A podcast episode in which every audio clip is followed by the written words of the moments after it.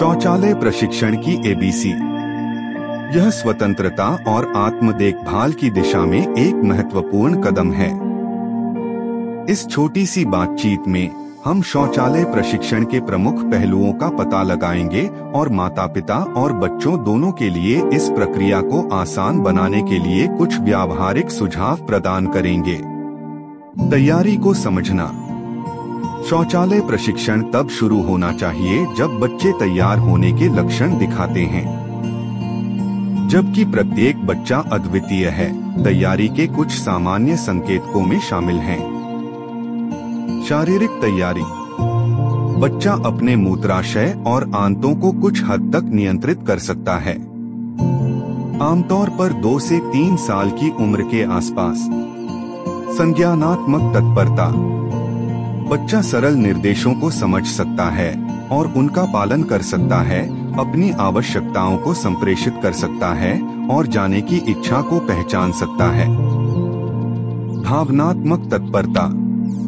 बच्चा दूसरों के बाथरूम व्यवहारों की नकल करने में रुचि दिखाता है, गीले या गंदे डायपर में असुविधा प्रदर्शित करता है और स्वतंत्रता की इच्छा व्यक्त करता है। एक सकारात्मक और सफल शौचालय प्रशिक्षण अनुभव सुनिश्चित करने के लिए एक सहायक वातावरण बनाना महत्वपूर्ण है। शौचालय का उपयोग सकारात्मक और चंचल तरीके से करने के विचार से शुरुआत करें। शौचालय प्रशिक्षण को परिचित और रोमांचक बनाने के लिए किताबें पढ़े या वीडियो देखें। आराम और सुरक्षा प्रदान करने के लिए बच्चे के आकार की पॉटी चेयर या टॉयलेट सीट इंसर्ट में निवेश करें। इसे और अधिक आकर्षक बनाने के लिए अपने बच्चे को उसका पसंदीदा डिज़ाइन या रंग चुनने दें। अपने बच्चे को अनुमान लगाने और नियमित आदतों को विकसित करने में मदद करने के लिए। भोजन के बाद या सोने से पहले नियमित शौचालय की दिनचर्या बनाएँ।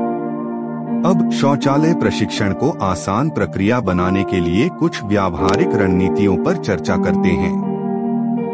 प्रदर्शन करके अपने बच्चे को दिखाएँ कि शौचालय का उपयोग कैसे करें। सरल भाषा का प्रयोग करें और उन्हें अपने कार्यों की नकल करने के लिए प्रोत्साहित करें। अपने बच्चे के प्रयासों और प्रगति की प्रशंसा करें और उन्हें पुरस्कृत करें। छोटे प्रोत्साहन जैसे स्टिकर या कोई विशेष उपहार उनकी उपलब्धियों को प्रेरित और सुदृढ़ कर सकते हैं। दुर्घटनाओं और असफलताओं के प्रति धैर्य रखें। दुर्घटनाएँ सीखने की प्रक्रिया का एक स्वाभाविक हिस्सा हैं। अपने बच्चे को डांटे या दबाव डाले बिना आश्वासन, समर्थन और कोमल अनुस्मारक दें। शौचालय प्रशिक्षण रास्ते में कुछ चुनौतियाँ पेश कर सकता है।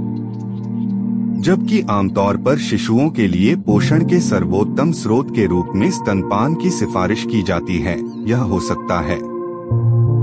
यहाँ कुछ सामान्य समस्याएँ और उन्हें दूर करने के उपाय दिए गए हैं। कब्ज। सुनिश्चित करें कि आपके बच्चे के आहार में भरपूर मात्रा में फाइबर युक्त खाद्य पदार्थ शामिल हैं और कब्ज को रोकने के लिए नियमित जलयोजन को प्रोत्साहित करें। यदि समस्या बनी रहती है तो स्वास्थ्य देखभाल पेशेवर से परामर्श लें। रात का प्रशिक्षण, रात का सूखापन अक्सर हासिल करने में अधिक समय लेता है। सोने से पहले तरल पदार्थ सीमित करें। सोने से पहले बाथरूम की दिनचर्या स्थापित करें और सुरक्षात्मक बेड कवर या प्रशिक्षण पैंट का उपयोग करने पर विचार करें। प्रतिगमन, यदि आपका बच्चा प्रारंभिक प्रगति के बाद प्रतिगमन करता है तो शांत और धैर्य रखें। मूल बातों पर फिर से गौर करें, सकारात्मक आदतों को सुदृढ़ करें और आत्मविश्वास हासिल करने में उनकी सहायता करने के लिए आश्वासन प्रदान करें। शौचालय प्रशिक्षण एक महत्वपूर्ण माइलस्टोन है जिसके लिए धैर्य, निरंतरता और समझ की आवश्यकता होती है। अपने बच्चे की तत्परता को पहचानने, एक सहायक वातावरण बनाने और सकारात्मक रणनीतियों को नियोजित करके आप उन्हें स्वदेखभाल के इस महत्वपूर्ण पहलू में स्वतंत्रता और आत्मविश्वास हासिल करने में सहायता कर सकते हैं।